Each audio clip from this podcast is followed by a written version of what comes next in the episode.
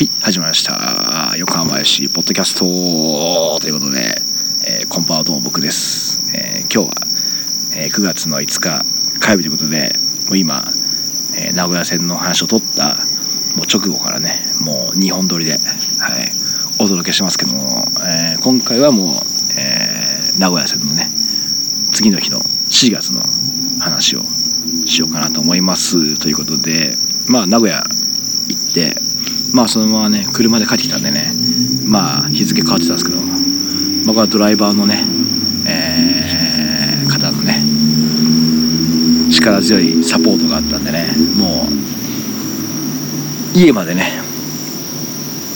家まで送っていただいたんでねもうそのまま帰ってきて寝て帰ってきて寝てでまあ次の日、まあ、起きて三沢に行くって感じだったんですけどもね、はい、まあまあ。まあこの日は戸塚区民デーってことでね。あの戸塚区の皆様が来てくれたんじゃないですかたくさんね。なんだかんだ900人弱ですか？結構ね。やっぱいつもの4月に比べると多いからな、まあ、もちろんトップチームとかぶってないっていうのもあるしね。それ戸塚区民デーってことでね結構。やったらばったと思うんでね。はい、まあ、今回スタグルもねあのよく三つざり出てるね。あのスプラウトっていうこうタコライスとかハンバーグとかを出してるね。お店が来てたりとかしてね、まあ、いつものねソットでいいんですけど呼び方がねもう来ててね。まさかのスタグル2大体制っていうね。まあでも良かったですね。はい。ぱ4月もここまでねなってくれるとやっぱいいですよね。はい。まあそんな感じであとは区民デーだからっつって、まあ、特にねまあ前座試合とかもやってたんでね結構買い物が早かったんでねまあ試合を見ながらお酒飲みながらまったりしたらまあもう選手も入ってくるってことでね。はい。まあメンバー的には姫戦からは、川野、えー、あれは川野選手か。が外れちゃってっていう感じだったんですけどもね。はい。まああとはほとんど一緒って感じのメンバーでね。まあそんな感じで試合始まりましてまあ前半からねボールは結構持てる展開だったかなと思いますけどもなかなかねえー、そうですね。なまあボールは持てるんですけど最後やっぱ姫路もそうですけど精度っていうかねシュートを打てるシーンがなかなかなかったかなっていう感じでねやっぱりもうちょっとね思い切って打つとかねいいんですけどなかなかそういうのなく。で、えー、ボールもねつなげるんですけどねなかなか。最後のところいけずっていう感じでね。はい。まあ逆に、えー、群馬の方にもねそのチャンスは作られるわけではなかったんでね全然あの良かったんですけど。まあ前半何分ですからね。コーナーキックからね。まあいい感じで決められちゃってね。まあ本当にお手本のようなねセットプレーで 決められちゃって。まあね。ちょっと一回食ってきちゃったかなっていう感じだったんですけどね。まあでも本当それ以外はね群馬にまあチャンスをね使わせなかったんでね。はい、その後も攻めるんですけどね。まあそんなになんか攻め急いでる感じもないんですけどやっぱ最後のところでなんかこう噛み合わないっていうかね。うまく合わないっていうかね。うん。シュートも打ち切れないっていうかね。なかなかそういうシーンが続いちゃって。まあ前半そのまま0-1で折り返して、まあ、後半ねメンバーも後半開始に早々に変えてきたのかな。うん。ですけどなかなかねうまく前半と一緒っていうかねまあ相手がしっかり守ったっていうのもあるかもしれないですけどね。なかなかうん自分たちのサッカーっていうかねなかなかちょっとこううまくね最後のところでなんかこうバタバタしちゃうっていうかねこううん詰まっちゃうというかねうまくできないなっていう感じが本当に多くてねなかなかチャンスも作れずじまいでね結局。うんまあ終始ねね横浜相手の陣地で試合してるんでね押し込んではいたと思うんですけどね。結局そんなになんかチャンス的になんかあったかっていうとっていう感じだったんでね。うんなかなかちょっと厳しいなというところですかね。まあメンバーもね結局この試合も1人しかかかなかったですからね。ちょっとまあその辺もバテバテバテ感がね ちょっとあったかなと思ったんですけどね。うんまあ変えてどうなるっていうのはないんでねあれなんですけども。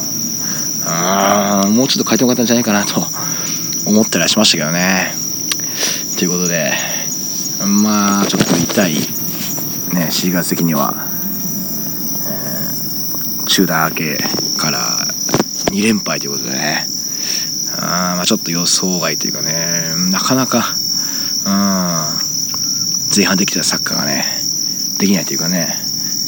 まあ相手が本当にしっかり研究というかねしてるしまあプレッシャーなんですかね。分かんないですけどそんなプレッシャー感じるほどではないと思うんですけどね。分かんないですねこればっかりね。なかなかうまくねいけなかったんでね。まあちょっと本当でもまだね、えー、ちょっとリーグ戦ありますから。まだまだあるっつってもあともうリーグ戦的に言うとまあまだあると言ってもねリーグ戦的にあともう5試合しかないということでねあっという間だなっていう感じなんですけど、はい、まあまあ本当にねちょっとこれで今週はおるかもね勝ってしまったんでちょっと勝ち点的にねちょっと離されてしまったんですけどまだ直接対決がねまだ直接対決がねありますんでまあそこでねなんとかね、えー、頑張って勝てばね全然あると思いますんでね。まあまあ2連敗したぐらいでねへこたれてる場合ではないと思うんでね。去年もっと負けてますから っていうとあれかな。あれですけど。はい。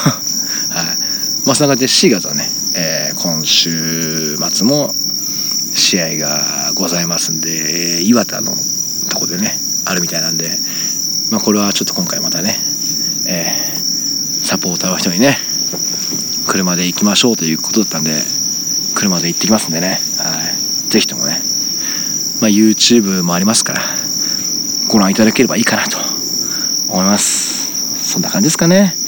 あとはそうですね。あそうだ。4月的に言うとねあの、まあ、この日の試合前にね発表されてたんですけど小野選手がね、えー、WE リーグに移籍ってことでまあ中断明け選手の試合もね出てなかったんでねあ怪我かな怪我なのかなとかいろいろね思ってたんですけどまあそういうことですかと。